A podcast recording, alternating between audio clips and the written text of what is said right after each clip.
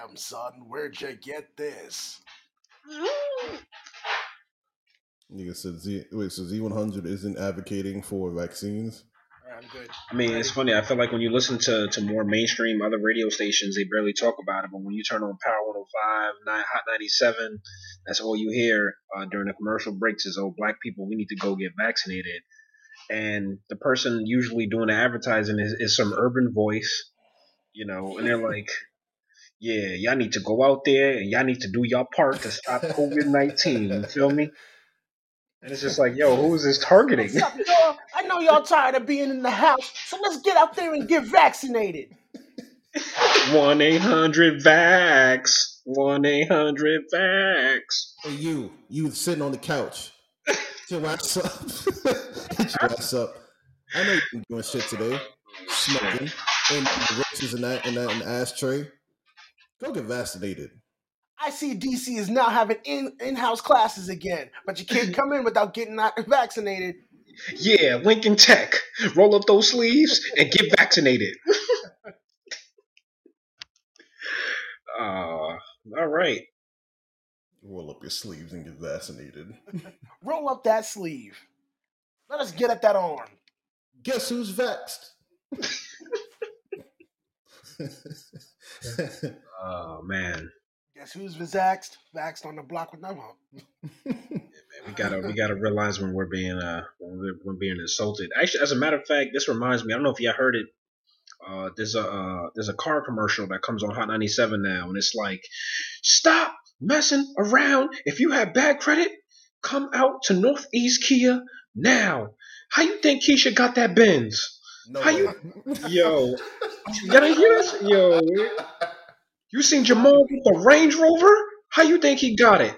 NortheastKia.com. I'm like, oh my god, like yo, like who the fuck? And I was just yo, I I hope was that's looking- made up because they're not they're not paying for it. Nah, it's real. Look it up, NortheastKia.com. You better go out there. If you got bad credit, you got bad credit. You better you better get out there. No free promo. When you somebody's cousin in the in the advertising department, yeah, right. See, look at it. this nigga's Uh, a I plant. just This wanna- I nigga's just a wanna plant. know. I just want to know. Have you ever met a white girl named Keisha? Kesha.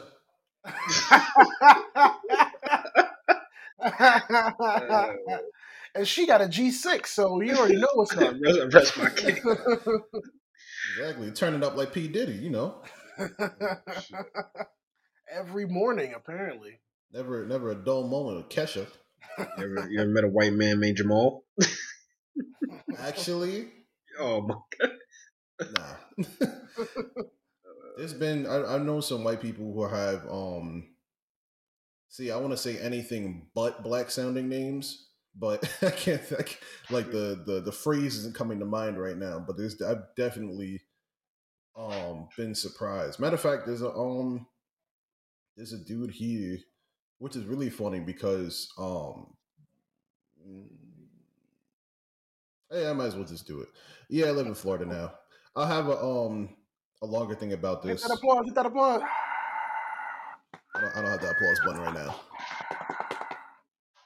I'll get more into that on a on a on, a, on another episode. But the point is, this nigga's a lame now. He's Oh, old. Shane is playing Call of Duty or something?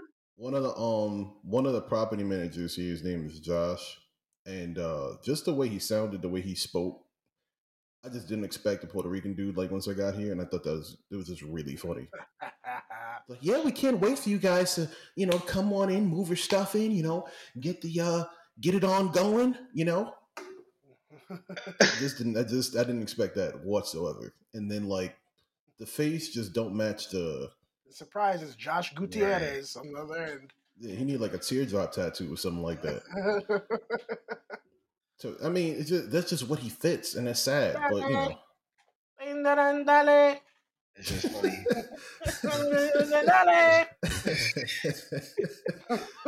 No, that that reminds me of that um that clip of um when the Avengers need help because Thanos' ship is coming, and uh the video is playing Bandoleros with uh, Tego Calderon, and the Waka waka. and the muscle car drives through the ship, and it's Dom. Oh, yeah. He's still never turn you back on family. Yeah. that shit had me cry. I watched this shit like three times in a row. That's weak as fuck. That also Nigga said, "Who needs car insurance when you got family?" That reminds me though of something. To this day, I was the only person who saw it, and it, it makes me feel crazy. Sometime, I was in front of my our old high school, and this guy was coming to pick up his kid, but I hear what was it? It wasn't Doodoo Brown. It was some song like Doodoo Brown. Put it in your mouth. Nah, nah. It but it, it had that same kind of Uncle Luke feel, but I Don't can't. stop, pop that, don't stop. Yeah, like something like that. Oh, But Frank yeah, Montana. Nah, nah, nah. It, it, that wasn't out yet, but it was one of those classic songs. Mhm. So let's just for all intents and purposes say it was Doodoo Brown. So dude pulls up in this huge like Escalade to pick up his kid, blasting Doodoo Brown, Oh and it's this Asian dude in like uh, like a, a sweater vest. And then the kid jumps in the car and then he turns this shit up and starts dancing and he pulls off. And I swear no one saw it. It was one of the funniest things I've started ever popping his pussy before Like, he he got in the car. He had the shoulders going in the in the driver's seat. and I'm dying. I'm like, yo, is no one seeing this? And then he just pulls off. I was like, yo. hey son, you ready to go? Yeah, I'm shimmying while I'm saying this. Malibu Hey, yo, what? from the his streets. little sweater vest. Was- weird. Shake it the was titties, classic. baby. Yeah. But It's the worst when you see something like outlandishly funny, but you're the only one there for it. Yeah, next thing you know, his phone rings and he answers it on speaker and it's like, Konnichiwa. it. like the time I saw a dude with like a walking cane, like a blind dude, he hopped over a puddle. I was so mad. I was walking down. I was walking in that corridor between uh, 14th Street, between the L and like the one and the 2 Mhm. and there was a giant ass puddle. And I'm walking by, and this guy had the, the cane, and he's tapping it back and forth, and it taps over the puddle. He didn't tap it in the puddle, realize there was a puddle, try to walk around it. No, he tapped it over, like looked around and jumped over the puddle. Oh, nah, I he was like, blind. "Hey, yo, my Nah, man he is not wasn't blind." Nah, that what, nigga's you not don't, what you don't understand, my brother, is you're in a corridor. So as he's tapping, he can feel he can feel the puddle coming up. Like he's This feeling nigga's the not a well. There's, a, there's, a, there's an indent. There's an indent in the in the walkway. You feel me? Uh, Right, so, so clearly you're not familiar with water vibration therapy, my brother. Exactly. Didn't you take the Daredevil class? Because I took I took I'm a black belt Daredevil. Listen, when I say that nigga looked around, bro, a blind, blind, blind nigga don't- A blind nigga see him, they like looking like blind nigga's not gonna look to see if anyone else is looking at him. or not even he just looks at you and put one finger over his mouth. And. It was close to being that, bro. Like I think because I passed, I had passed by, and like so he didn't really catch me, catch me. But I caught him, bro. I saw that nigga look around and jump. it would have been some shit if he turned around and was like, "They're never gonna believe you anyway." Complete turnaround, turns half his body around and looks right at you, bent over menacingly. It makes me think about when um I had put on a Facebook memory recently, and then as soon as I read it, I remembered it exact. That I was like, I never seen more struggle than a nigga going down the block with one rollerblade on. what? what? The Yo, shit, the shit what? replayed in my head. it's just like, yo, nobody sees this. Like he's going down a crowded, crowded street, and nobody sees how crazy that he's kicking and pushing. Like he's uh, like he's on a um a scooter. The, the world's tiniest scooter. Um, but with that said, welcome to all this podcast. Your host Osum here, friends. Shane Arthur and I don't know. I mean, you want to? I don't know if you want to do Yosef or, or King Yos or what the King streets call you nowadays. You know what I'm saying? God, that's the last time I checked. It was King Yos. in the, in the conglomerate? Uh, King King Yos. Ken Yos. Ken Yos. no, Masa- Kang. Masios. Masios okay. to you. Cause, cause we was Kangs. That's what I think about every time I hear King King the Conqueror. It's just funny. I know, right? Yo, that that should change now, bro. Nah, King Yos is cool, man. Uh, well, I mean, we'll start with uh, I mean, how y'all feeling, man? What's going on? Like, how you know, how's New York? You know, you guys Uh, best New York buddies. I mean, New York is. Yo, this guy, this guy's talking like he uh, he moved out of New York like 40 years ago. And... I mean, he pretty much did. This nigga, this nigga was here for five seconds and left. He was like, "Oh, I forgot how the trains work. Where am I?" right. this guy's like the Bronx. Where's that? Show me around. That place seems ghetto. Uh, have you tried their chopped cheese, Devon? no, now that I don't live in New York, I'm opening the chopped cheese emporium. Didn't you know? He said DK. Thirteen ninety nine for chopped cheese. oh, you want the, the hero? Seventeen ninety nine. Now they'd buy it too. No, but uh, New York is cool, man. Uh, I think you know everybody's pretty much just waiting for the anticipation of who's going to be mayor next. Uh, that sounds crazy. Shane is like, yeah, who gives a shit? no, for real, bro. Like, as long yeah, as if weird. y'all get the trains in order and keep cops from killing people, I'm on board. I don't whatever else. Oh, and don't try to take away the fucking uh, Arizona cans like that other nigga tried to do. Yo, I was so. You said don't ever. Nah, they're actually they're actually trying to charge tax and like like a dollar fifty for the Arizona cans in some spots. Suck my dick. Yeah, exactly. Tax, is eight point nine percent. Uh, no, no, it should be a dollar eight, my nigga. Prices you know on the can, nigga. Listen, I don't wait. You know how you know you're a real New Yorker, where you where you you put the dollar on the table and you walk the fuck out. Yes, exactly. You wait. You don't wait for the nigga to be like, oh, oh, no, excuse me, you owe me ten cents. Fuck out of here! I don't care what you're getting. If you're yeah, if you're getting something, I'm putting my dollar on the counter and I'm walking out. That's that's not skipping. That's just the express line, bro. Exactly. You hit, but you but see to be respectful though, you don't put your dollar in the middle. You put it on the corner. You on the corner, I mean? yeah, no, no, no. You put it on the corner. You show them in the can, and then you leave. Exactly. You give them a little glimpse of the can. Give them a glimpse of the can. Right, right. You let them see the top. Now I don't need no bag. Oh man, I mean, hey man, back in the day, I wanted that pen, I wanted that penny back just cause, you know. I bet you did. I'd be like, yo, the can wow. says 99, and that's not 99. That's a hundred. the sun said, all you can eat. And that's not all I can eat. Well, I'm, I'm just to ask. I mean, us being us being tax-paying adults now. I mean, can we say that whoever's mayor doesn't really matter that much? Oh, sorry. no, I'm joking. I'm joking. I pay my taxes. You let well, your baby mom know. Well, you know, um, I ain't got no kids, nigga. I guess I guess as the older we got, we started to realize like you know the mayoral office doesn't really have you know as much sway, especially now if you look at it right with this whole controversy between um De Blasio and and the governor, right? It's kind of like well, who's in charge of what, right? I think this is the first time that conversation's even been raised. Because to be honest with you, again, I don't even know what the fuck the governor does. Right. And then and then I see him sent uh, sunning De Blasio like. But then to me, it's also like there's two governors. Is there two governors in each state? I don't even know.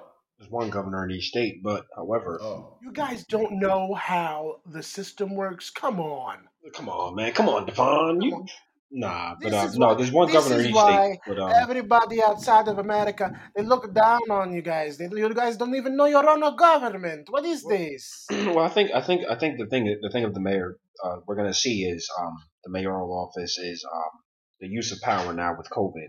So, for example, Mayor De Blasio now is trying to say uh, he wants to mandate more vaccinations, and he's encouraging small businesses and private employers now to actually uh, force vaccinations but not to get into the whole COVID thing, but but now this is interesting, right? Like, does the mayor have this right to uh, interfere with small businesses and mandate that small businesses uh, enforce vaccinations? No, I mean, what? Like, this is supposed to be America, land of the free. You come here, the American dream is you come here, you start your business. Yo, what? Yo, okay, yo, real talk. What is that? Yo, Robert E. Lee was my grandmama's cousin, baby. hey, hey, Zaddy, I just want to set the record straight one time. Okay, Donald Trump, Donald Trump is not racist. Y'all, y'all been back talking and no good in him all, all eight years. Four, years. And you know he won that election, right? You know he won that. We won it the, the, those damn politicians, no good demon rats, changed the vote. We were supposed to stop the vote, but also keep counting it at the same damn time. Mm, and Welcome to Florida. And there's no way that Georgia, the state of Georgia, lost to, to some no good Democrat. We're Okay. be- we're borderline racist white Samuel L. Jackson.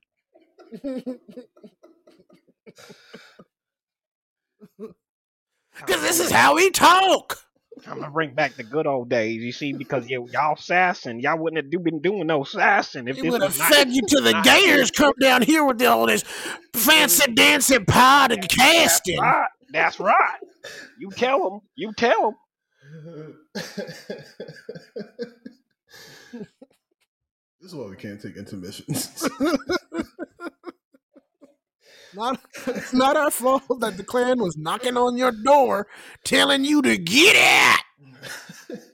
now it's like I got to leave that part in there. From New York, and you move your no good, sassy, uh, interracial marriage. We don't ass. want your highfalutin Yankee ass down here in our good old swamp. breathing the white man's clean air, polluting and, and stealing and robbing. Once on. again, we're not racist. I don't like. See, let me tell you something. I don't like that R Go- word that y'all be throwing. I don't like Go that ahead. R word that y'all be throwing around.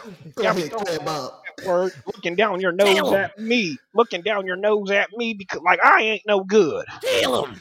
Like I ain't no good because we good Southern folk, good old Southern white folk. I just don't want you And one around more my thing, wife's one sister. more thing, we're Christians, We're good Christians. Good Christians care about the Lord and all. Yeah, that's right. We go to church every Sunday, Every Sunday. and we got a black man there too. One black man in the in the choir. He's one of the good ones. J Mall. Now you get. Back your things, and you go back to your Yankee. Go your back Yankee up town. north with your avocado toast. And I heard you got this thing called Starbucks. I don't know what kind of black Up the magic.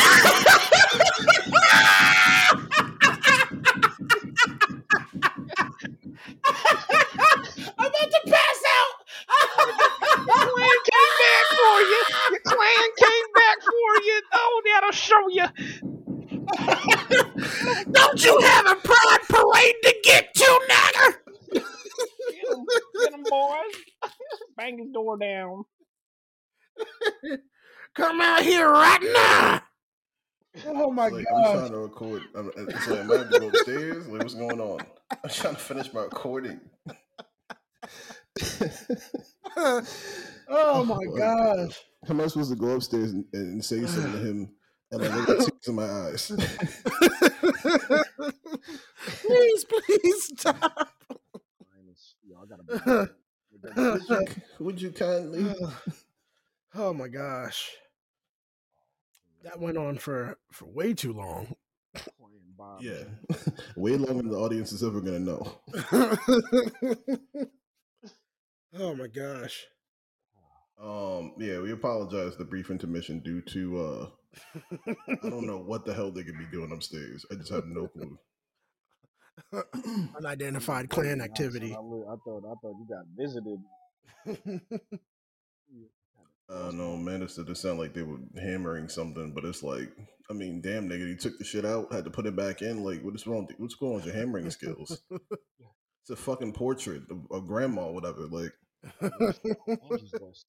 they have the world's smallest hammer. They just keep. It's like, is he punching the walls? Oh yeah, that's what you. I mean, that's what you get. That's not happening up here. Everything's Gucci up here. Oh my god. All right, so we we were talking about talking about mayors. But honestly, Do you know Florida's mayor? You know who that is? I didn't know if Florida had a mayor or not. Florida- well, wait, a minute, wait, a minute, wait a minute. All right, all right. Let's let's sound like we understand a little bit about politics, guys. All right. Each city has their own mayor. There's no mayor of Florida. Miami has a mayor. Uh, uh, Orlando has a mayor. You know, Uh, so on and so forth. And he lives in what? What you live in uh, Plantationville? DeSantis is the king of Florida. it's an alligator. it's, it's alligator Loki. it's alligator Loki, the coach of the local football team. Oh yeah, that is a football team here. It's Uh, called. I think I don't know. Is DeSantis the mayor of Orlando? I, I really don't know. Is he the governor? I really don't know. see, No, that's the see, governor. see, kids, don't be like this guy. No, that's the yeah, that's the governor of Florida. But uh, Oh, okay. well, you better get used to him because uh, you know, according to him, COVID is a hoax. Well, that's how you know when you're in um when you're in Florida because the difference between New York and Florida. New York has very clever head headlines to things. You know, just clever. This is, this is a city where rap was born. You know what I'm saying? Hip hop started out in the park. and in, in Florida, they, they called it murder Santies. Like that was the most hurtful, clever thing they could think of. That'll murder Santies. but it'll sound fire behind a, a nice trap beat. Murder That's actually- Santies, Santies, Santies. Funny enough, I had a friend who uh, I had a friend who told me something similar. Uh, he said he went to uh, into Miami and he was accosted in the airport by, by a bunch of by a bunch of people, and they were telling him like, "Oh, why why do you think you need to wear that mask?" And and he was like, "Oh, haven't you heard of you know people dying of COVID?" And they were like, "Uh, like yeah, that's just media overhype. Media overhype. You don't need that down here." Oh yeah, because oh, there's, there's COVID in in in there's COVID in one place, but not the other place. Okay. Yeah, yeah, yeah. Actually, I have a- forgot. have a- I, have I forgot friend- it. It ravaged the world. I forgot. It didn't didn't do that. Not my house though. You know, not my neighborhood. COVID is everywhere but my neighborhood. So that's a zip code over. Wrong zip code, man. not not in this not in this uh postage area. Um well, I mean, let's just let's just get into it and just get into the let's get into the shits here. Fuck the mayors. The only time mayor ever affected me was when nigga took away supersized McDonald's.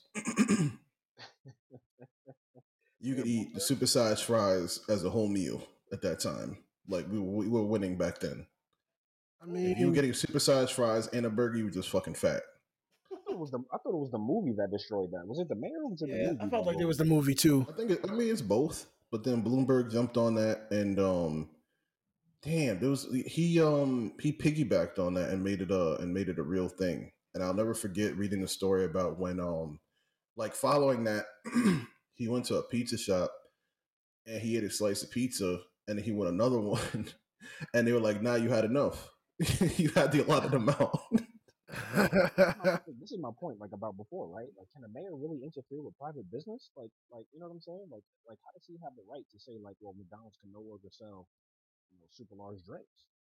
but he did it. I mean, just how they took away like trans fats and all that, man. Trans fats rights, man. right? oh my fat- god. my gluten, baby. Like, if I want to eat my gluten, let me eat my gluten. Like, I don't get it. Like, you know what I'm saying? Gluten rights, bro. gluten equality, baby. Better not try to take away my gluten. They're trying to take our gluten. Yeah, they um a man his family went to a, uh gluten-free bakery shop yesterday and surprise surprise everybody hated it. So surprise, surprise. why- like why even do this shit to yourself? I don't know. It's like it's like eating matzah, matzah cupcakes. Like nobody That's their damn Yankees. Did you say a matzah cupcake? Yeah, you know they try to like recreate a lot of things for Passover that you can't eat because it, you know it's not leavened bread.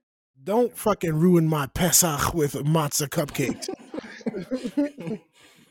Yeah, it's like nah, man, you can't wait seven days, seven days to get the real thing.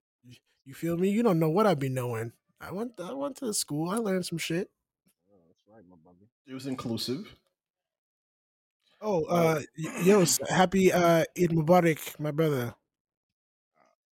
Did you did you just say stop? Did you say cap? he said cap. Please cap. be Muslim, Muslim among us. Devon. He, he had to say a phrase we both understand at this point. cap. But uh, Eid Mubarak to all the brother Muslim and sisters out there. You know, hope you had a, a good one, a good feast. Yeah, I mean, it was big, big this year. Big, big things of Guan this year for that. Okay, well, I mean, I learned something. I gotta, I gotta Google that and uh, learn more about it. Yeah, man, get cultured. All right. Fucking swine. Uh, well, Swine all right, so Devon. so to get into the podcast today, I wanted to start off by um just asking you guys a question, and hopefully we can get through this one with one word answers. Um, I felt like I mean I, I don't know. I felt like the one word answer would change it up a little bit.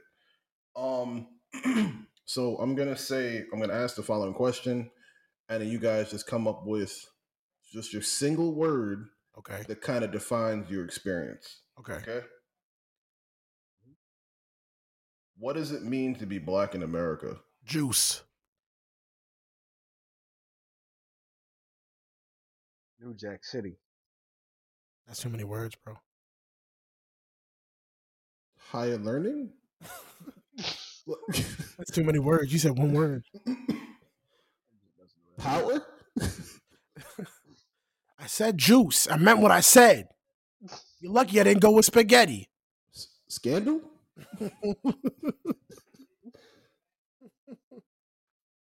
I look. I look. I look up salam, nigga. He said he said juke, so he just threw me off with the movie title. That's all. Yeah, I got. Yeah, I thought we were getting, the Matrix. Boys in the Hood. How are you gonna ask uh, such a loaded question and then ask for one word? Because you get the loaded words. Bro, I- F- Florida changed you, bro. Wait, when I thought about this earlier, I came up with words like displaced. That's not a word. That's a sound. Cameron. Displaced. Um, Fugitive. mis- misjudged. I mean, but that's so it's it's it's shallow compared to what the actual experience is. Like No, there's there's, no, there's a point to this. Just use your one word. I don't fucking know. Give know. us three, three one words. Gotta go with the exercise. Let's see where this three is going. one- three one words. I gave misjudged, displaced, um, and flex, like you know, talent. Um, okay. I'm gonna say cool. And and if that's not surface shit, like if you really I could I could deep dive on that what I mean by that, but I'm gonna just give you that cool. Um confused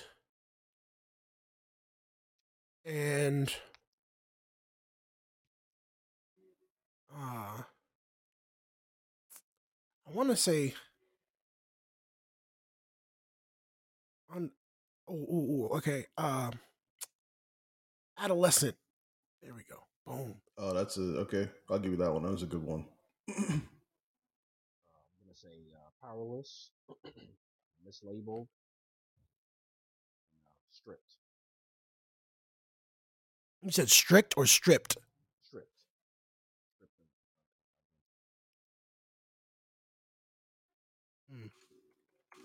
Okay i mean yeah. but um, what I thought about when I was thinking of these words, and and the same with you guys. For you get one, a drink of water or something dude the water's right here. Just relax, relax. I thought Back for him again, boys. they came back Round two. it's, ju- they're trying to be a little bit gentle they're now. trying to be quieter It's the, it's the quiet hours. Like, he said come outside nigga we know you're doing a I'm podcast not doing nothing to you. Oh, wait, was leaving? we heard, We ain't we heard leaving. you we heard you were doing the podcast so we, we brought it down but get out here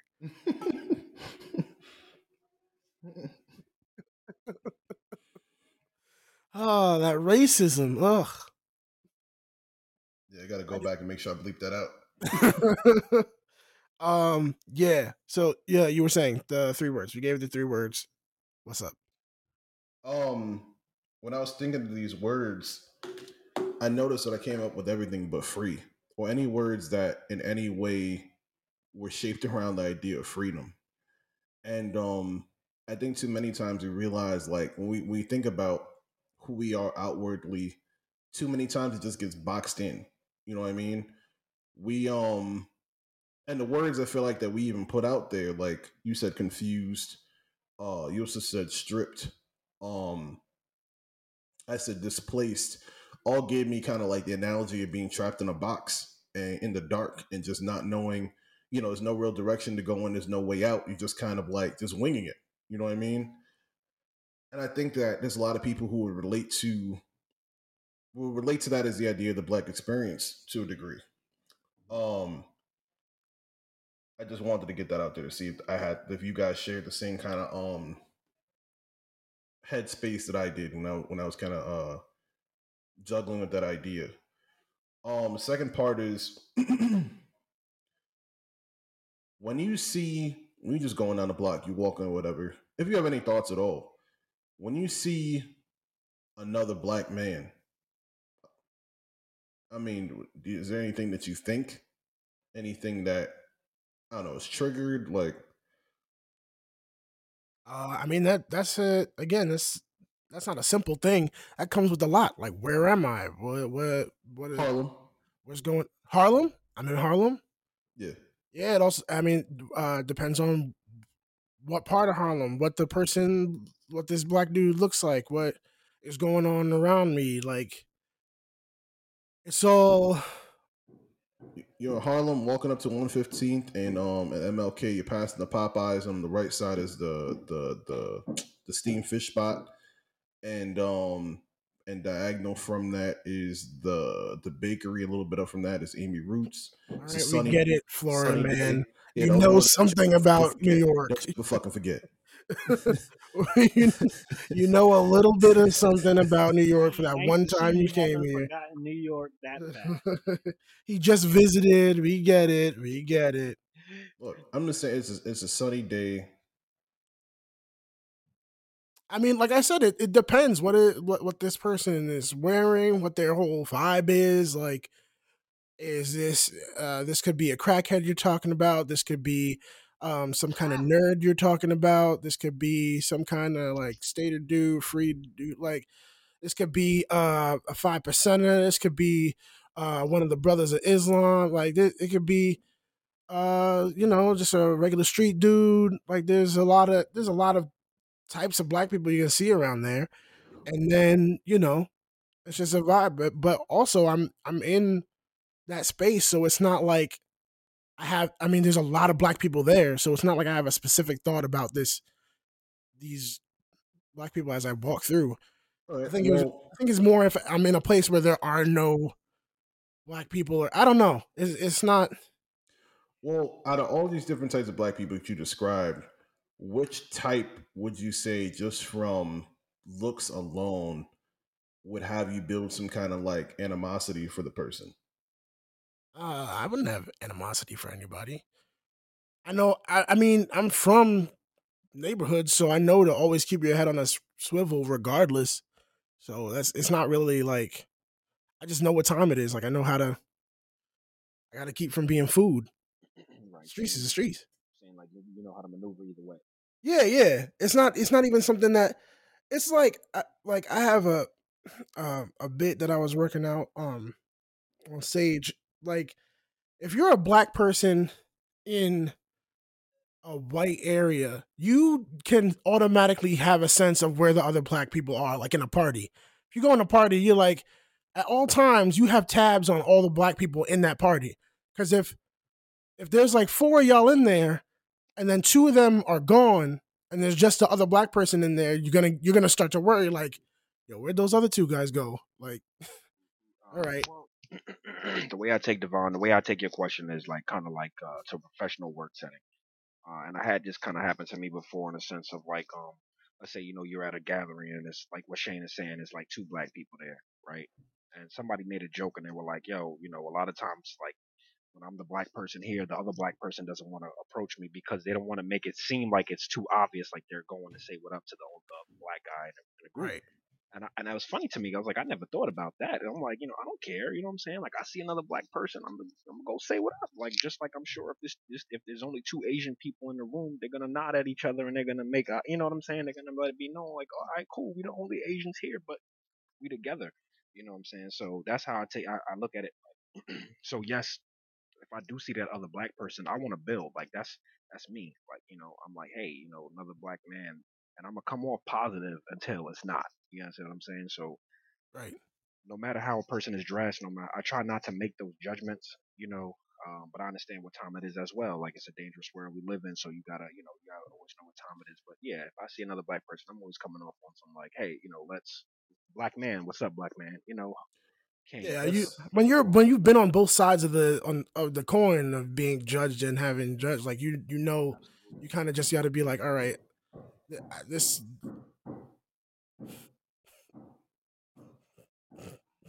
This shit just won't stop. they really want that picture in.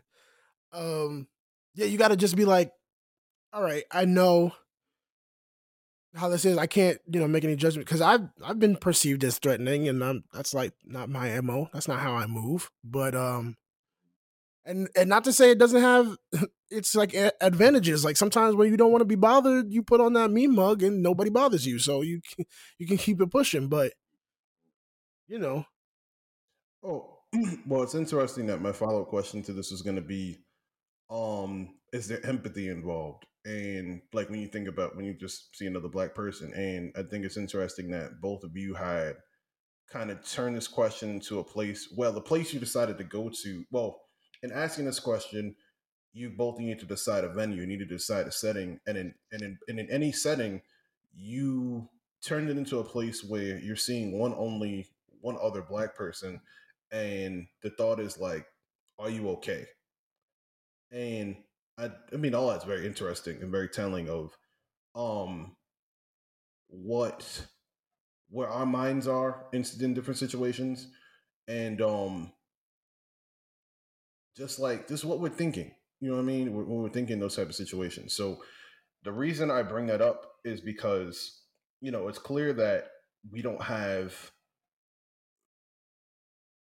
we don't have any type of animosity. We don't have any type of um violent intentions towards other people of color. So with that said, what is black on black crime? dropping bombs. I'll uh I'll take a stab at that. First of all, I want to say black on black crime, in my opinion, is really a, a, a myth. Um, Myth. It's a, it's a narrative that's been created um, that we did not create, but I think that we've fallen victim to, and we feel like we have to continue to perpetuate the idea. Uh, so I'll give I'll go further. When I say black on black crime is a myth, if you study criminal justice and you study statistics here uh, in, in America, the United States, we know first of all, crime is a result of two things.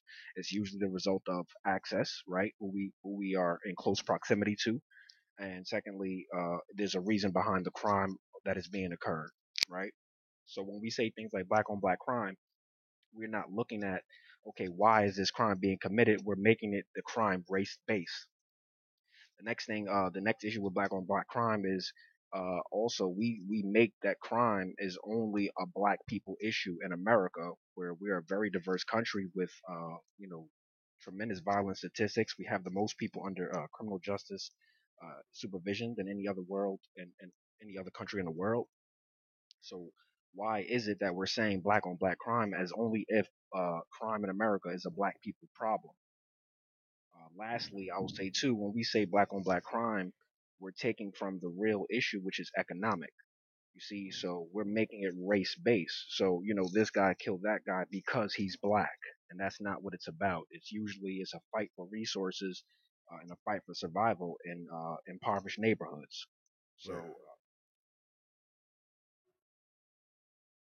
Yeah, I mean, I I second all of that. You know, it was something that was created and then sold to us in a way that they were like, no, no, you guys don't understand. Like black on black crime is like it's something that you have to address because y'all shouldn't be acting this way. Y'all should pull each other up, and that's of course that's what we want. We want to, you know, we want all of us to support each other, but the that's that's not what we're talking about or what they were talking about when they when they brought that that catchphrase together because there's a lot of this on this crime like it's not relegated strictly to black people right and i mean furthermore right we we all can say right i've never heard the term asian on asian american crime right white on white crime latino on latino and right we can go on and on down the line Italian on Italian crime. Italian, right? Like, but why is why is crime not attached to any other ethnic group but us? And I think that's that's why we as a people start need to start rejecting that term, rejecting wholeheartedly, and say, wait, wait, wait, stop. Like, you know what I'm saying? Yes, of course, the issue is what? Yeah, we want to stop killing each other, but again, our issues really go back to deeper, the deeper issue, which is really economics, black economics. Uh, you know what I'm saying? So when we start looking at it, yes, um, parents are working two jobs to try to survive, right? So yes, there is no parental supervision, but again, that's what that's economic, right? You see what I'm saying? So, um, you know, half the issue, yes, of uh, incarceration, but why are the youth being incarcerated, right? So again, like all these all of these factors and all these issues, uh, calling it black on black crime is just a band aid for a bigger issue.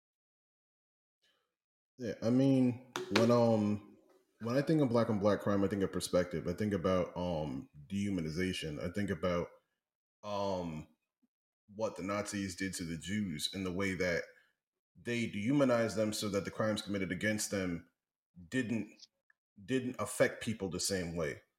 Mm. You you take the human out of the person and it's just like whatever, it's like killing animals. You know what I mean? So with that being said, the idea of black on black crime is like despite it being uh, independence for all, freedom for all as a country. This is this is these people, and this is their problem. And in terms of perspective, it's like don't surround yourself with these types of people because they have these kinds of problems. They don't know how to control themselves. They're prone to assault. They're prone to robbery. They're prone to um just just not sophisticated uh not being part of a sophisticated level of society. And um I think that what that becomes is, I mean, what we see. We see we have people who live in small towns like Iowa and, and, and Idaho and shit that don't understand um don't understand what black people go through. Don't understand people people of color go through. They just know they just know they're not that and that our problems are not theirs and that and that that turns into a, a long a long lineage of racism, ignorance, overall just ignorance, but prejudice and, and bigotry. You know what I'm saying? Yeah, I mean it's it's it's that tribalism, like that. It's otherism. There, you we don't know them. We don't. They're not a part of our community, so uh, we really don't care about that. It's not even, and you you say you know you dehumanize people, and it's like they're animals. Not even animals will get a, like there'll be whole groups, uh, you know, made for animal safety and before the safety of black people. Like th- that that just has existed like for for for a long time, especially dogs and you know all this other shit. Uh, you know, don't fuck with cats. We see how far people will go. Uh, you know, to look out for animals before other people and you know it's it's it's nothing new. It's nothing new. You you have people that you know they never leave their little slice of Americana, so whatever they see portrayed or is what they feed into, and then they right. pass it down until till their person and and have to to demonize uh knowledge and all this all this other stuff because once people go out and meet other people and they're like, oh, that's not true. I thought this was true this whole time, but it's not true. And then you have to come back and be like, hey, that stuff is not true. And they're like, oh, well, now you're fancy because you went out into the world. Nah, they just even though that's not that the, simple. I think that that word. I think that addressing someone's ignorance is usually met by anger, uh, confusion. There's a lot of stages they go through before they're like, you know what, I was wrong, and we don't we don't even see that. That's that, that's ten percent of the time, not even. Um, I think too many times, like those people, they go out, they see something different, and they stay there. Like I have, I have friends of my own that'll be like, you know, I come from not not literally like, hey, my name's Alex. I come from racist family members, but like, you know, we've been friends for years, and the reason I never brought you through to my my uh my grandparents' house because they're racist as hell, and um, I, I wouldn't want to put you through that. You know what I mean? Right. Um, I just. I remember going to a friend of ours' house and, and they were like, "Yo, just pretend you're Dominican." What? That's crazy. Yeah. You've been to, I think we've all been to their house too. Um, I mean, you can text me offline. I mean, off air. like, yeah, yeah, yeah. Because that's confusing. Sorry, folks. You're just gonna have to guess who it is. I mean, I can't even. I don't even have a person in mind who um who that could have been. But um, and it's also like just pretend you're Dominican. Yeah. you like, if, been in Mongo? like if if your mom if my if my if my mom asks you're Dominican. What? I, okay, you definitely told me this before. Yeah. Yep. Oh, that's interesting. Um, Surprise, surprise. that's not that surprising. I've been there with his mom. Okay. Okay. Yeah. yeah. Man, close your ears. Oh man. Don't play too Um, much. You know how people like to snitch. Be messy. Yeah, I'm not. Yeah, uh, I mean, I don't affiliate with that with that character anymore for different reasons, other than what's going on inside his house. Even though the things that went on I inside, mean, his yeah, I think I'm that was sure- I think that's a part sure of it that's how too. That becomes that person, but yeah. I think that's a part of it. Um. Now, in terms of black on black crime, when we speak about crime, obviously we need to talk about not even. I mean, there's a lot, a lot of different places to go to in terms of that conversation, but I think for today, we can approach law enforcement. Um, what does a statement mean to y'all? Uh, the blue line of silence. I mean, it's, it's stop snitching for cops. Like that's that's how they look at it. Like we're brothers, we're a fraternity, and you don't tell on your brother. We don't have. They don't have to be southern. Okay. You know. Look, look, look here, asshole. Your fraternity. you don't don't don't go around siding with these knickknacks outside, all right? Your brothers. You don't tell on your brother. Want to make first grade detective? Huh? You're never gonna make first grade being a snitch. So when- You So when internal Hey, affairs come around here, you didn't you see wanna- nothing, you you don't know nothing, all right? Put your wife in a nice house in Long Island? Huh? or you want to live in the fucking projects with Mookie, huh? You tell Huh? me. You tell me. You want a nice charger? Huh? Fucking Charger. We drive Mustangs over here. You wise guy. You'll be swimming with the fishes if you keep this up. But uh, no, I mean on a serious note, man. Uh, it goes back to organizational psychology, which is really what Shane is talking about, right? You know, uh, you know, and certain organizations have a certain psychology that goes along with them, a certain psychology that is necessary to do the job. Um, I want to preface by saying, listen, they, they, you know, most police officers, uh, you know, they have a hard job to do. They show up, they do their job. But what I think what what's necessary in any uh, what we're saying, what we're talking about the blue wall of silence is professional oversight, right? And so, in no other career uh, if look, if a doctor's a bad doctor, he's gonna get fired, right? If a- if a, if a firefighter can't put out the fire, he's gonna get fired, right? And so the same thing is required. or go to jail. Like if a doctor's a bad doctor, you can Right. go to jail. Well, this is why they get sued for malpractice, right? And this is why you, you right. So like they can be held accountable, and that's what we're talking about is accountability. So um, the issue with the blue walls are, sa- are you know it's almost as if like you know officers are saying we don't want other officers held accountable for their actions, and um and Right. that's unacceptable. And the first the first issue is you can't have it the bar to get into the police department is yay high and then but once you're on the job you know the bar is set so low that you know hey you can do whatever and you know and get away with it because now once you're in this organization we've got your back and that's that's the message that's being communicated to um the American people and first and foremost the black community uh, as a whole is that you know officers are not going to be held accountable for anything because we have this blue wall of protection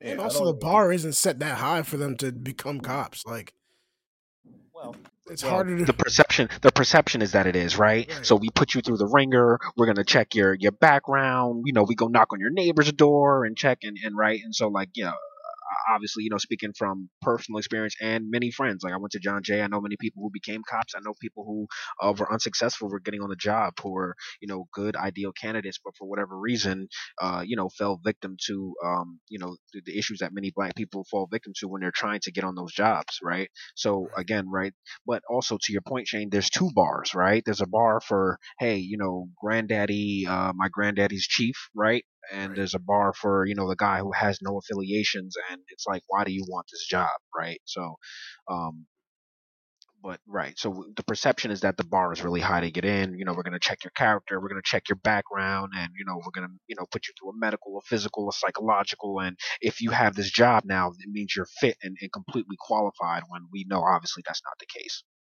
right. I mean, and it's and it's it's also like movies and TV shows that show police officers as really smart, in tune, and, and intuitive people. And it's like, have you people who made this movie ever met a police officer before? oh shit Right, and it's And- also attached to to like you were saying, uh, Yos is, is it's class two, because they are, you know, originally, you know, slave catchers. They're they're they're uh, a a gang with with its uh inception to be used by uh the wealthier class to uh police and be in charge of you know the lower class. So then they then they go oh you guys do such a good job but you'll never be a part of that that higher class group. Like That's not gonna be and I- you. And that's that's a great that's a great point that you brought up. I mean, 100% is class uh, classism. I mean, the police serve as a buffer, right? They're the buffer Right. between the bourgeoisie and, and the lower class. That's essentially what they are, right? And so it's funny when people say to a cop like, "Oh, I pay my I pay your salary, I pay my taxes." Yes, you're 100% right, but he doesn't answer to you. He answers to, to to the higher class who pay his taxes, right? And so he he serves as a role to keep you in check, to keep you in line. Um, but people people don't like it. But at the end of the day, police uh, really exist to to protect property. Um, you know, the property of the higher the higher the ruling class. You know what I'm saying? Yeah, which we learned with George Floyd. Right. Mostly, mostly. Um, if you didn't know before, you definitely learned that fact with uh with George Floyd. Rest in peace.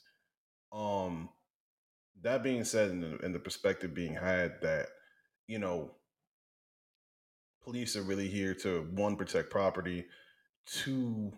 I mean, even even the idea of protecting property is kind of deep when you think about um just redlining in terms of like all of these types of people were pushed to the inner cities and tenement housing and um and stuck in a never ending renting cycle while other kinds of people were pushed towards were able to go to the suburbs and, and freely form communities where they were given grants land um and, and and and allowed all types of loans to afford these homes that were passed on from one person to the next.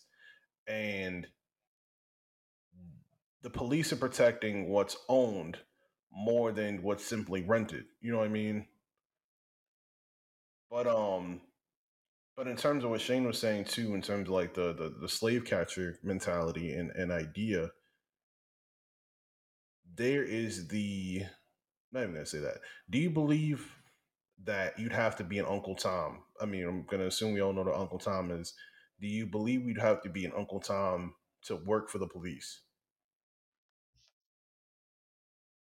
That's, that's not not i don't i don't think so um I know some a friend of mine who was interested in is interested in becoming a police officer, and he's not an Uncle Tom. I I I don't really know what he wants to get out of it, but I don't think that's the you know necessarily.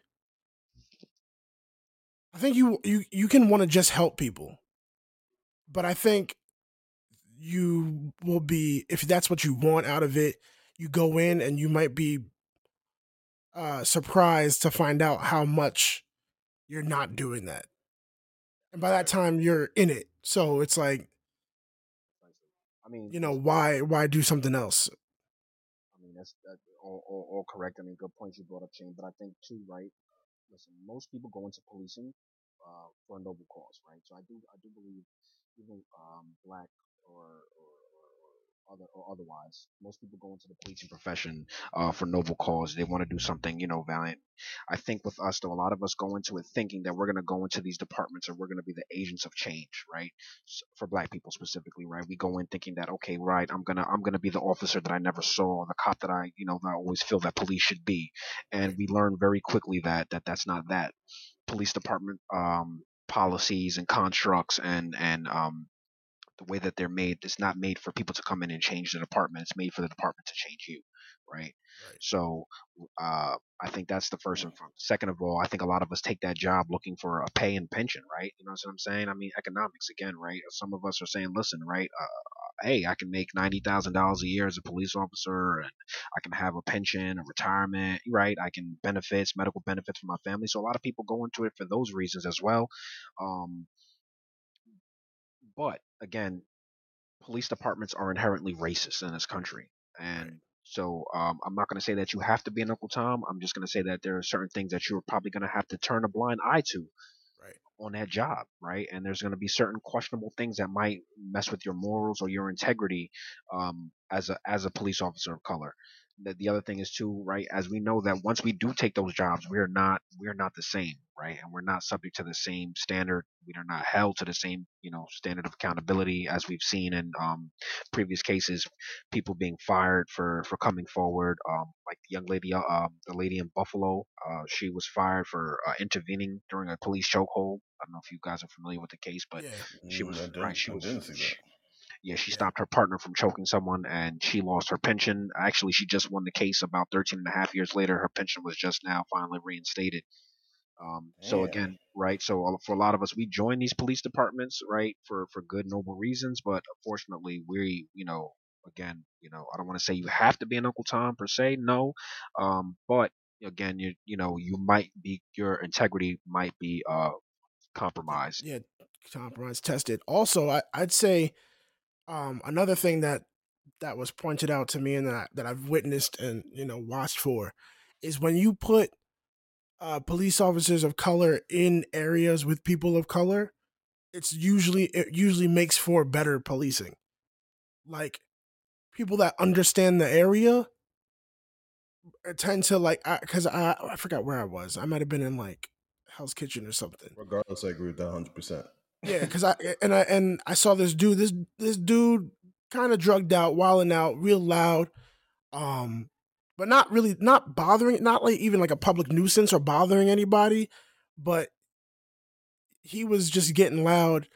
And these two cops, they didn't they didn't bother him, and I and I was looking because I'm like, oh, this guy's gonna get fucked up if he keeps acting like this. But they were just they were nonchalant, they because they they know what this dude's about they've been in that situation. They know, like, as long as he's not, you know, causing actual issues, let him live. I saw these these dudes getting loud one time somewhere else in the hood, and it looked like, from the sound of it, if you didn't know any better, you'd be like, "Oh, this is gonna be prop. This is gonna be trouble." But there were two cops in the area. They didn't give a fuck because they they knew. You know, they know how people talk over there. So what there was like, oh, this is not a this is not an altercation. This is just, but I but I knew if it was any other cops, any, like white cops, it would have been trouble. Yeah, there's definitely having the understanding, the neighborhood understanding that this is a spades game and not an argument. You know what I mean? Right, right. This isn't a, um this isn't two people yelling at each other. I mean, it's just dominoes. Yeah, yeah, yeah. And only someone who's culturally sound in that matter, in that manner, is going to understand that and um and and know how to police accordingly. Now, I know that the first thing a lot of people are going to say is, well, if you're from that neighborhood, you might have some bias, you might have some things slide, yada yada yada. And then, I mean, this wasn't part of what I was going to say originally, but at the same time, arguably, you know, they let each other slide, and that's the whole point of Yeah, what I was saying. yeah. I was about to say, I was about to say, But- yeah, you might let some so, some things slide. They let things slide all the time. It doesn't matter, you know. Right, but I think But they're gonna. police, eh, they're gonna do that. They're gonna do that. I think someone is listening. I mean, would be listening to this and be saying, "Well, you know, you send someone into an unbiased neighborhood, you let something slide too many times, and then eventually they're gonna go further." And at the same time, I think that there's a degree of responsibility in that also. Um, and just like I don't know, like local crackhead, you don't arrest him every time you catch him. You just try to throw him into rehab, but he leaves. He leaves. Me at the end of the day, rehabs are by um, you have to want to be there for one. Right. But um, but uh, they say one day, what if he goes and hurts someone? It's like one, he racism is showing, and two, um, they have to they have to be the one to take responsibility for that. And I don't know if there's a right answer to how that gets handled, but I know that if he's just trying to live his life, he's not actually hurting anybody. There's no reason to hassle him every day until he does something either.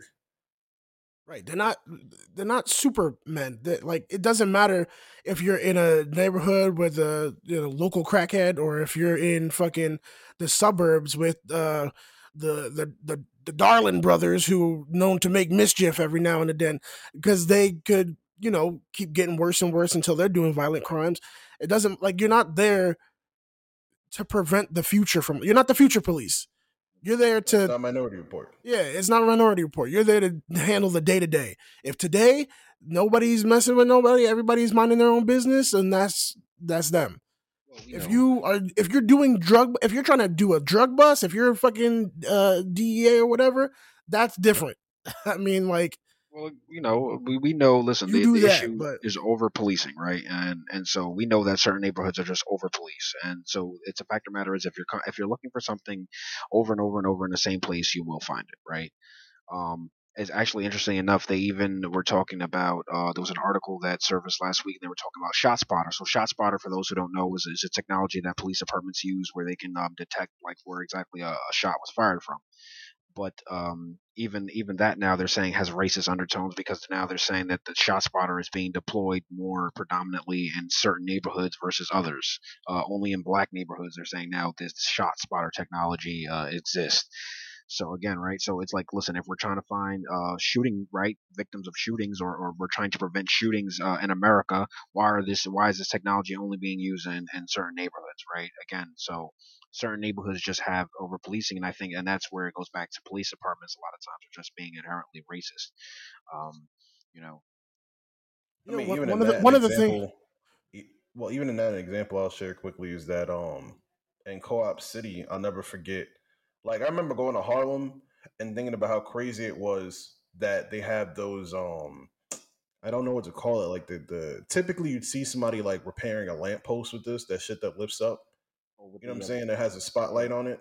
The spotlight on it. Yep. Yeah, I was really surprised to see that in Harlem, and then suddenly I started seeing it where I live, where I lived at the time. You know, what I mean, in, in the Bronx, and that that was extreme to me. It just made me feel like you know, in the movies when there, there's four corners to the jail, and and each corner is a big spotlight to make sure nobody's doing nothing.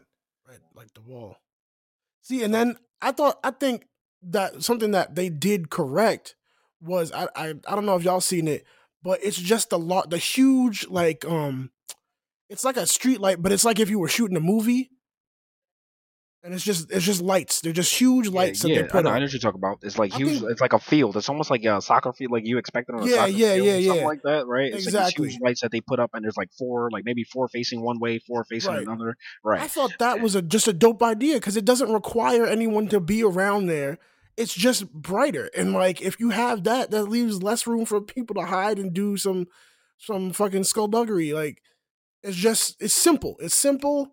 You know, if something does happen, like it, it lets you be more aware of your surroundings.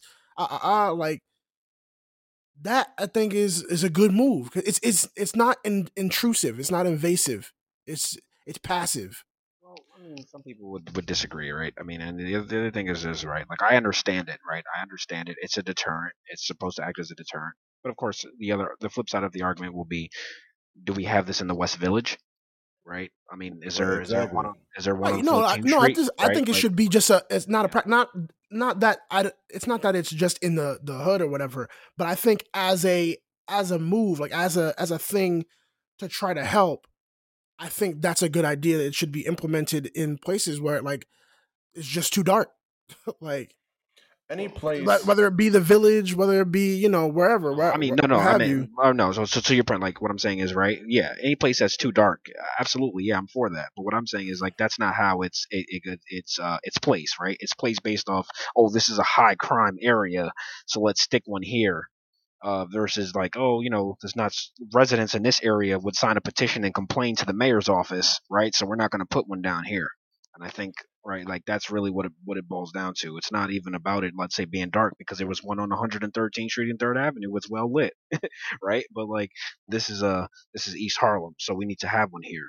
You know, I mean that, and I'm telling you right now, um, Tompkins Square Park is easily one of the scariest places to be, regardless of of, of age, gender, size, any of that stuff. It's pitch black in that park, and all types of crazy shit's going on in that park my whole life, and you would never see one of those things in that park. one of those in that Well, now they have them. Now they have them down at um, was that Washington Square?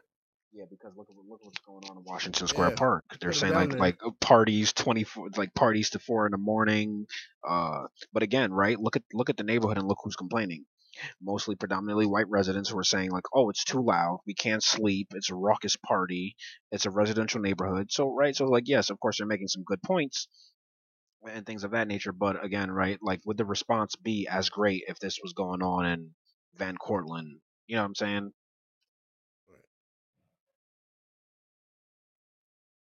I mean, even just to say inside of that, um, I don't want. I don't even know if I should ask this because I don't want nobody's card to get taken away if, if, if anybody's acknowledging any cards. I mean, has anybody ever made a police complaint? Wait, what? What do you mean? I'm saying like you ever called the police in your neighbor? I mean, called yeah, yeah, called the cops in your neighbors before. No. no. I mean, I've had I've had the neighbors call at parties and stuff like that, like you know, loud music and stuff like that. But Well, then the back opposite. Then the, we used to have house parties. well, on the flip side of that, how many times have you guys been in a venue with a police? Well, not even a venue, uh, a home, a home venue, having a party, whatever the case is, or just being there playing music, whatever, and the cops are called. Yes, I've, I've been in that situation before, and that was that was actually pretty crazy. So it was it was in the Bronx, uh, one of the house parties we were at. Of course.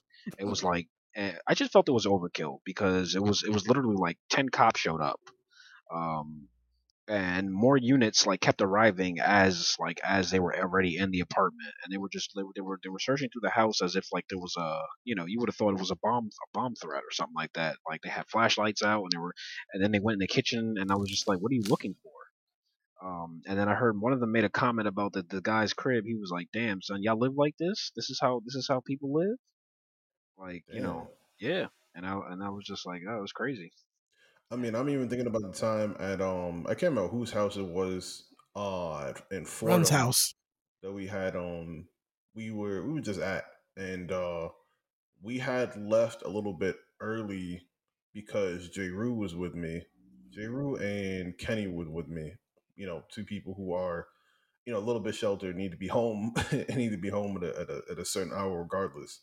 We left a little bit early, and then you were telling me like after we left that the, that the cops had shown up to even to even to that spot. Um, and I think it's got crazy there. That was ages ago. You know? Um, I remember I showed up to a party uh, where the cops had already been called and the party was over I've had that because before too. someone got stabbed. I was told, first of all, I was told, oh, we're going to this party in the Bronx. I'm like, is it far from the train? They're like, it's not that far. Never trust a Bronx nigga when they say it's not that far from the train because it's going to be. So a lot of bro niggas be scared, but go ahead. uh, I'm not scared. I just want to know how far we're walking. Are we doing a trek through the jungle, or are we, you know, it's like right across the street or some shit? But no, they want to go up and down hills, climb Mount Everest, and tell you it's not far. Up Boom. and down hills. Yo, see, nah, that's unique Bronx. That's unique Bronx terrain, nigga. This is Bronx real. terrain. so I go and to this party. uh, Well, I'm we're, we walk all the way over there.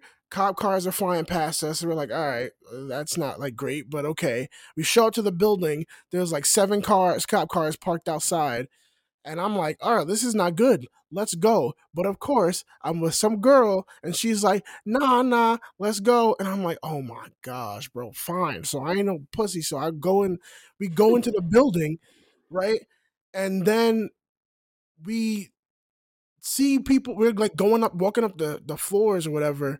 And we see people that these niggas know from the party. And they're like, yo, yo, come here, come here, come here.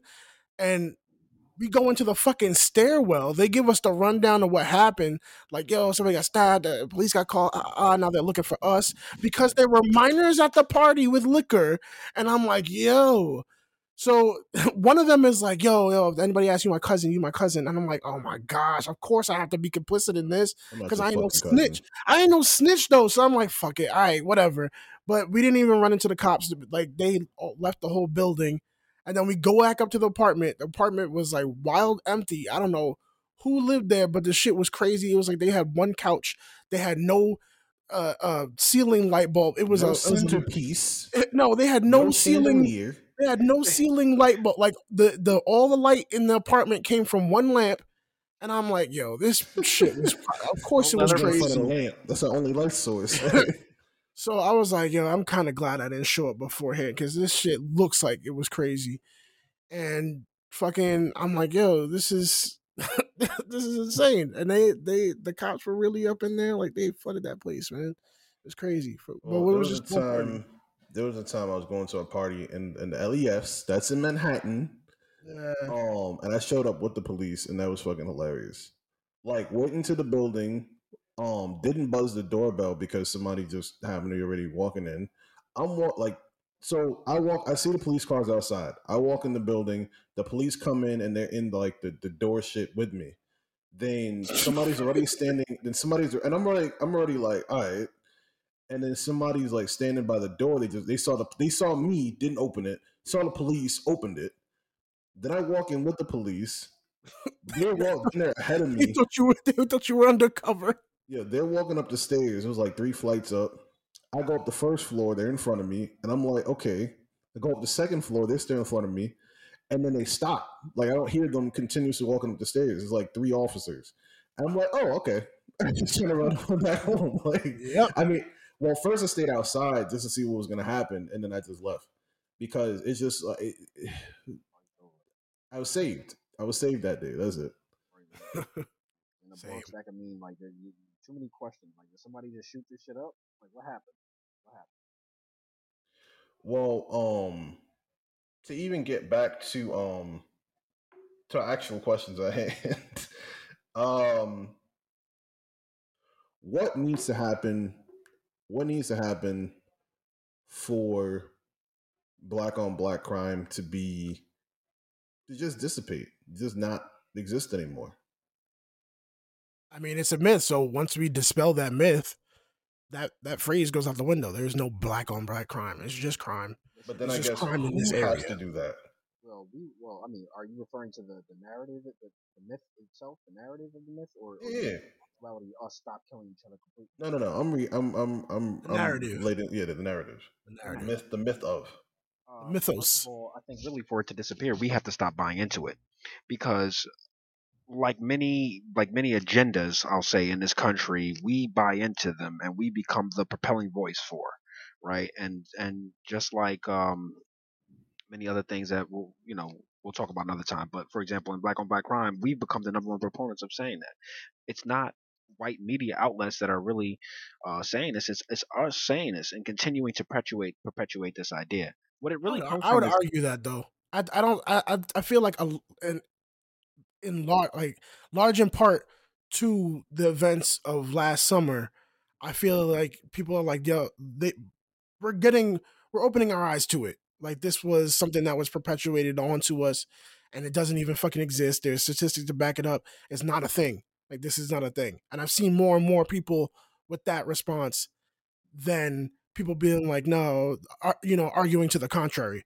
And I see now more and more in like the news and things where people and and you know people that that are the making the laws and stuff and in in Congress have to be corrected like you know when they bring up, well, what about black and black, black on black crime? And I've seen it in the eh, eh, eh, comment sections, Yeah, and so everybody. I mean, are you if you're referring to the video? Yeah, but with Congressman Hakeem Jeffries, yes, I mean, No, no. I mean, there's other that that was there was that was one of many. There, I've I've seen it brought up multiple times. Like, oh, but what about black on black crime? And I've seen heard many a black person be like, that's not a thing. You you made that up. That's bullshit. Here are the facts to back that up. So then we're in agreement. But then I, ultimately, right? Whether okay, so maybe it is probably in existence, maybe more so. But what I'm saying is the average lay person, right? For the average lay person, when you when you when you you know talk to average Black America, we are of this idea that black on black crime is an issue in our community. Right, so when we when we let's say you stop to the average black person and you say, hey, what are the top, what are the issues facing the black community? Most people will say, right, uh, ignorantly, oh yeah, black on black crime because we killing each other. And where that's coming from is right. We want that to stop, of course, right? We want we want that to not be in existence, but we have to realize that there are so many other things. In order to really tackle that, we have to really solve all the other things first, and then we can we can we can stop that.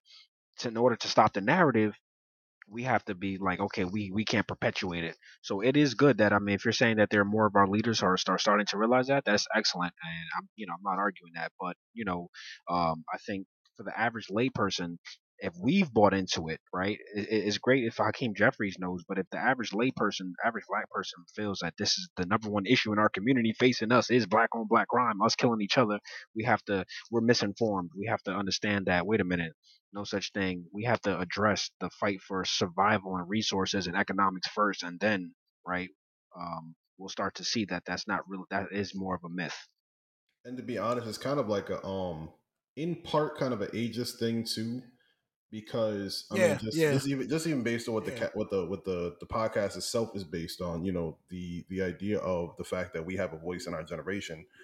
But um you hear older people speak about it and they'll be the first ones to be Yep. like, um, Yeah. no, no, just young people killing each other again. Right. You know, they don't know how to stop. It's always something else. It's always the they gotta take out the blip blame and they gotta uh, Young the blip blam. It's always Now- it's always that shit that I hear, and I just be looking at like now I have to start like, calling what are it. you talking about? you know, I got the blip blam on me. And then it's always going to come down to well, this is what the news said. So I do see white uh, media outlets doing it, but then I also see the white media outlets take what fits their narrative. Like even if it's a YouTube video, they'll take from that YouTube video that fits their narrative of a black person saying, "Well, black on black violence has to stop," and yada yada yada, and they'll put it on their platform.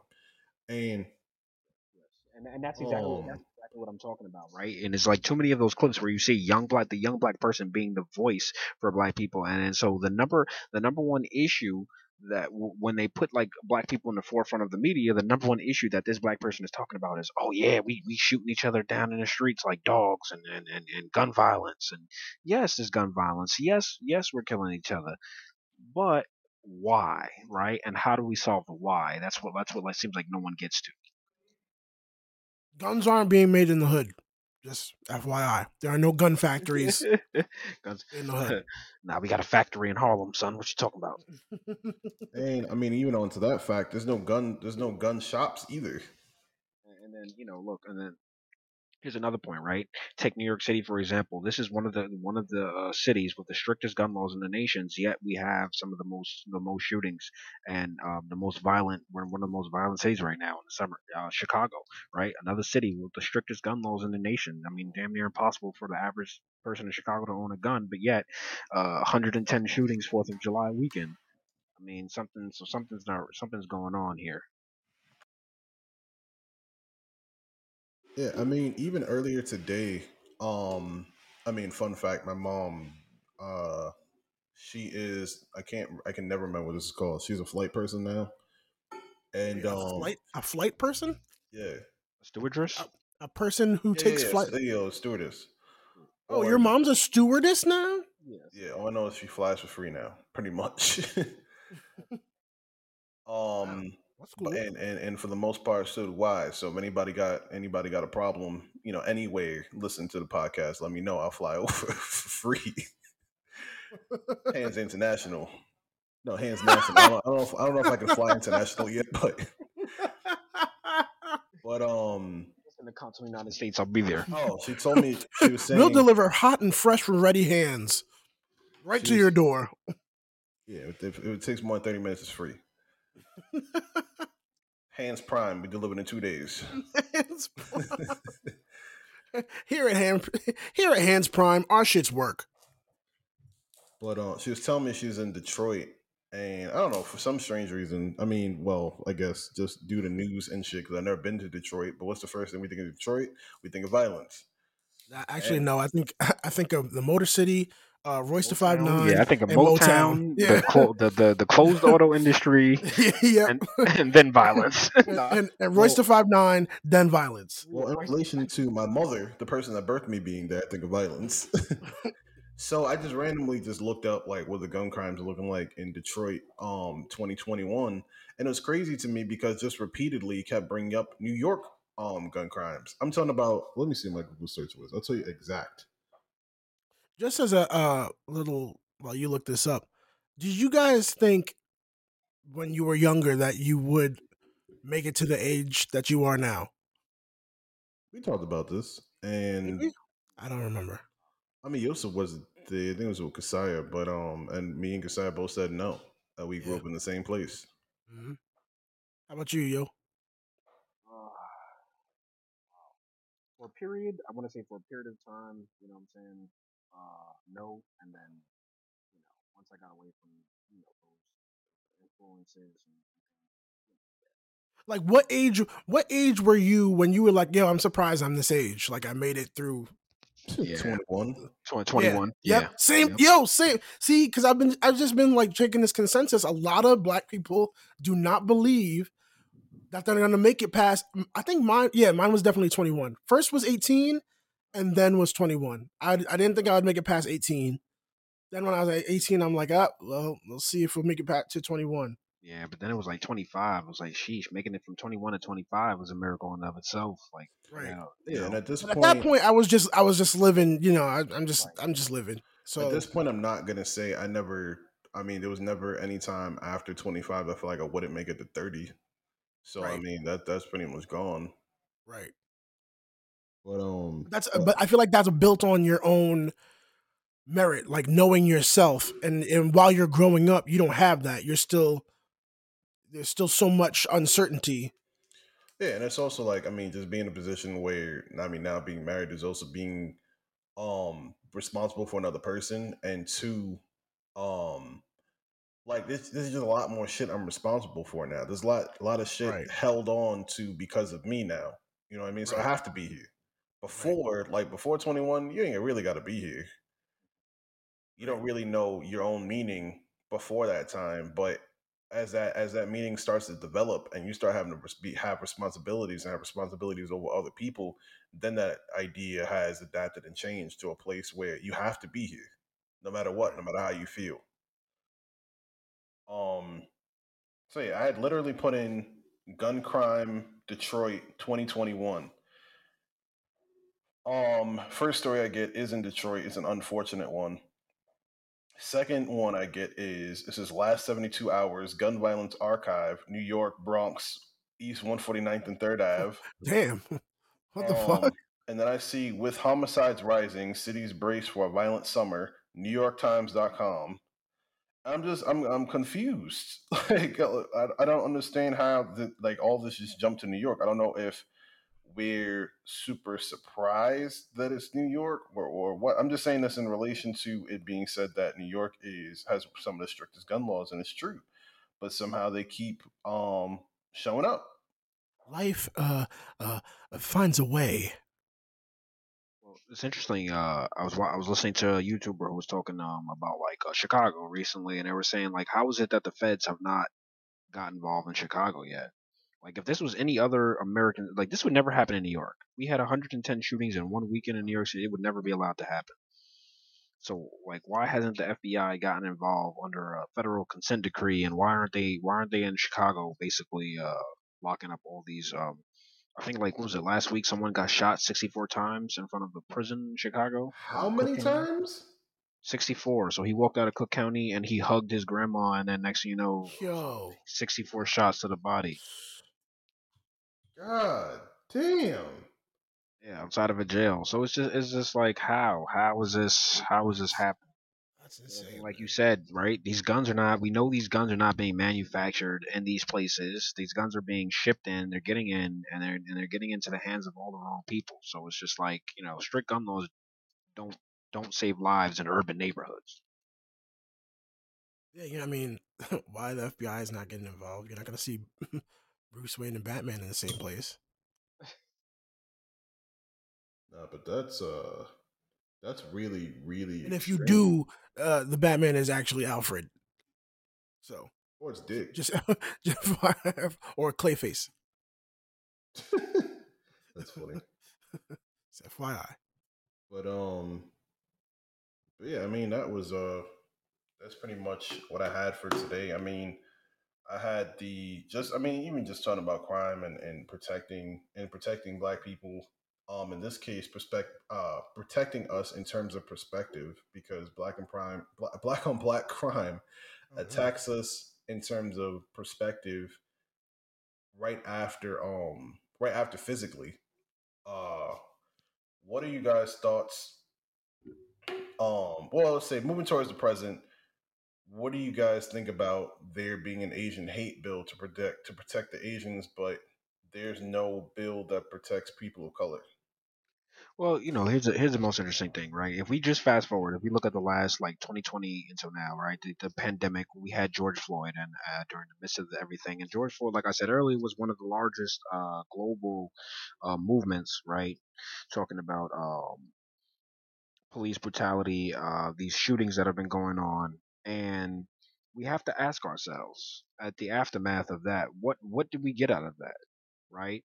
I mean, so the George Floyd anti-lynching bill has still has not been signed by Congress. Uh, so perceivably, I mean, what did we get? We we got Congress kneeling down in kente cloth. Oh yeah, that's. I mean, and we got we got about that did you not appreciate? We got the we got we, we liberated the Aunt Jemima bottle. I mean, and we got some George Floyd statues all around. So so again, right? We need substance over symbolism. I don't, I, you know, it's it seems that after everything that we have, we are we're only left with uh, some symbolic uh, tokens of uh, of appreciation, if you will.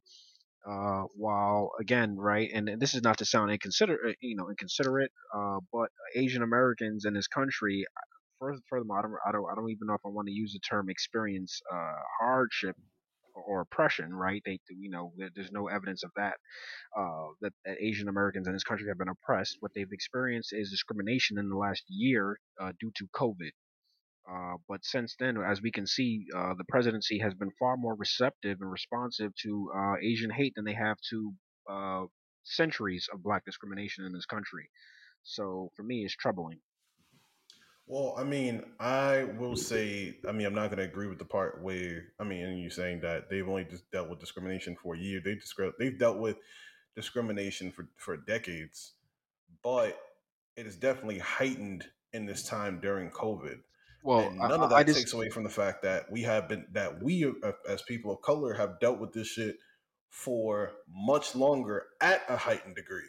So, well, well, again, my, my point was very consistent. I said oppression, right? So I said Asians have not dealt with oppression in this country to any significant degree.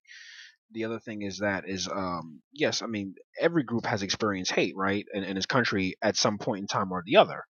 But um, again, if we're talking about in the last, let's say, 20 of 30 or even so forth years, I mean, we're not going back to um, uh, the Japanese internment. We're talking specifically about right what what sparked the pushing of this bill, and the pushing of this bill is very clearly uh, the COVID discrimination in the last year or so. Uh, but again, right, we're talking about. I mean, if we're, I, I, I, let me say this: I always feel like we're doing a disservice to any ethnic group when we try to compare our our experiences, right? Um, we should deal with everyone's experience in itself, right? Don't try to compare the Holocaust to slavery. Don't try to compare Jewish hate to, to, to Asian hate, right? We're doing everyone a disservice. But I, what I am saying is that, right, obviously, no other ethnic group has been oppressed the way African people in this country have, right? So, I, I- what I'm saying is the fact of the matter is that Joe Biden and the rest of the Congress that signed the anti-Asian group, they passed the bill with uh, almost what is it, 99 to one opposition.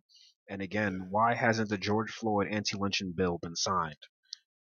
And let's not forget to mention that's not the only one either. There's been many, many, many um bills of the anti of the anti lynching bill. Um The uh, the Emmett Till bill is another bill that was just put forth and still hasn't been signed as well. Uh, you know, um, and let's not forget the not the Asians are not the only group that had a bill signed for them. There was also a transgender uh, protection uh, rights act that was that was also passed. right. Um, so again, right, this is not to take from anyone's experience, but again, when we look at it comparatively, you know, we can't say that those who are fighting for like sexual, you know, uh, representation have experienced the same as that of the, you know, African diaspora. It's just, it's a it's a it's a slippery slope to go down. Um, where I feel like inevitably we have we start having to compare, we start having to kind of look at each other like you didn't suffer like I did, and so on and so forth. But I think that, like you said, every every every people's issues should be dealt with individually and be given the proper care versus just trying to throw a blanket over an issue and say that it's not there, which is what I feel like has been the situation with people of color for the longest. Absolutely. I mean, and and again, it's like right, like no, that's 100 percent true. But I think the problem is right is like how are the how are the people who have been oppressed, let's say, arguably the longest, how are they going to look at that and say, well, wow, wait a minute, right? We didn't get anything, and you know, all it took for your for your group was to experience right, like you know, a monicum of oppression, and you got a bill passed, right? So it sends a very dangerous message to to the people, right? And um, again, this is this is continuing like to build on the trauma that that trauma that we we experience here. I mean, I look at it like this because, you know, y'all they got that bill passed. Great. Now I hope I'll see you at the next time we're trying to pass our bill because, you know, I'm not here to hate on whatever you got. Good for you. But if that was if you went through that and shit, all right. So then you should be all all for what we're trying to get. One hundred Because- percent. Hundred percent. And unfor- unfortunately, I, and, I, and that was one of the criticisms that I've had.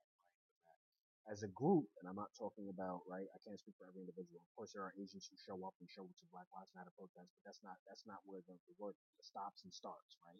Right. And of course they you know, they were doing protests in Asian countries as well. So countries and things like that, right? It goes way, but it goes way deeper than that. And I think it's about being vocal. And I think that the other thing is too, right? We, we just comparatively, we, we we've seen like, okay, if you're going to reap the benefit of like the civil rights banner, the civil rights movement, and all of these things that came before you, you owe it to the people who fought, right, to at least be vocal and to align yourself with with their struggle. If you're going to piggyback and reap the benefit of their struggle, you understand what I'm saying?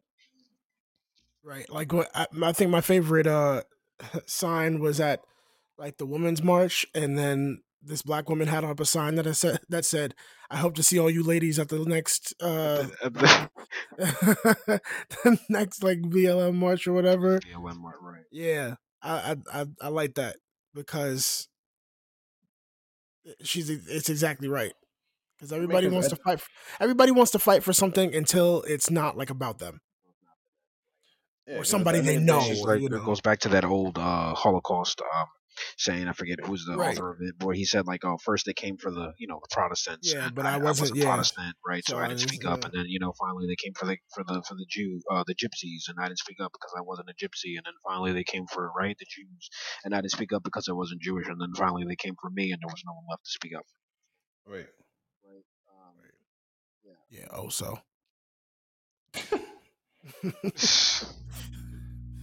but uh, if you ask my clan boys, I might disagree.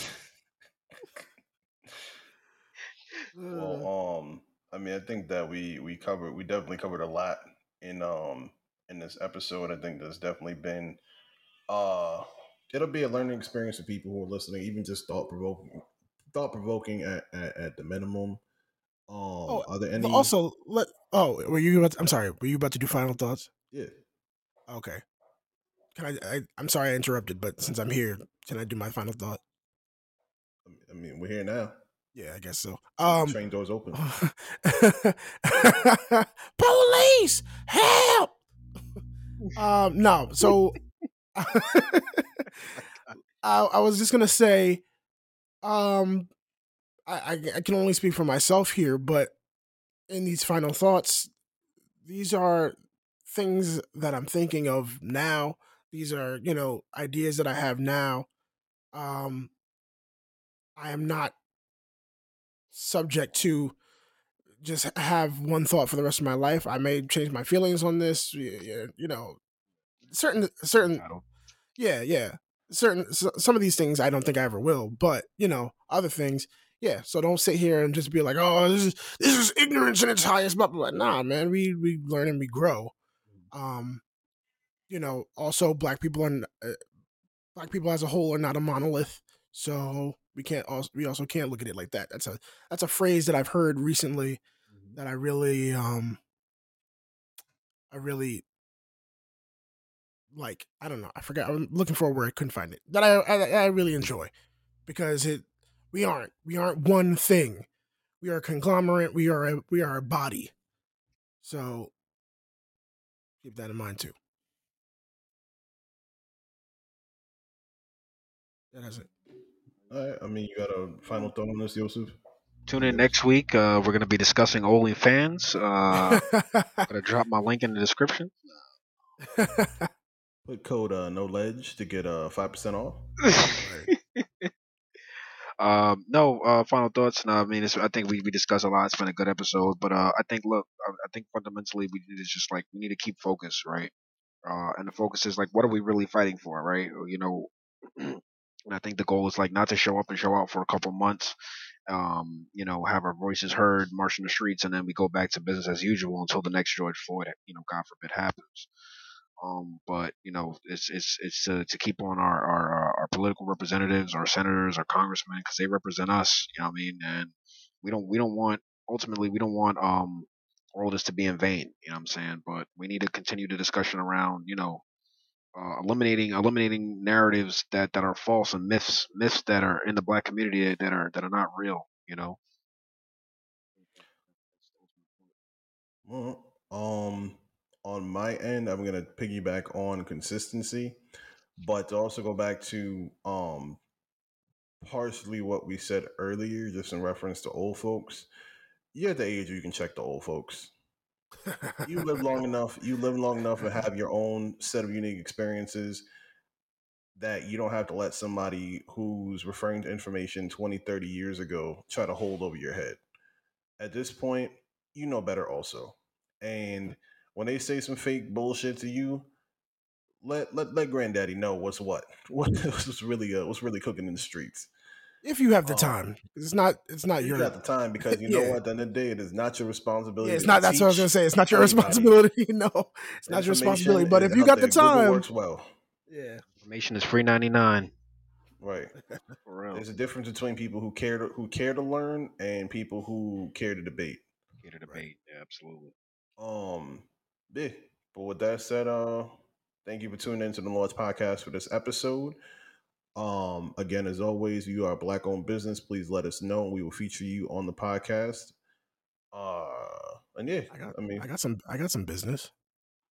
I mean, always, yeah. You never I told mean, me about this opportunity.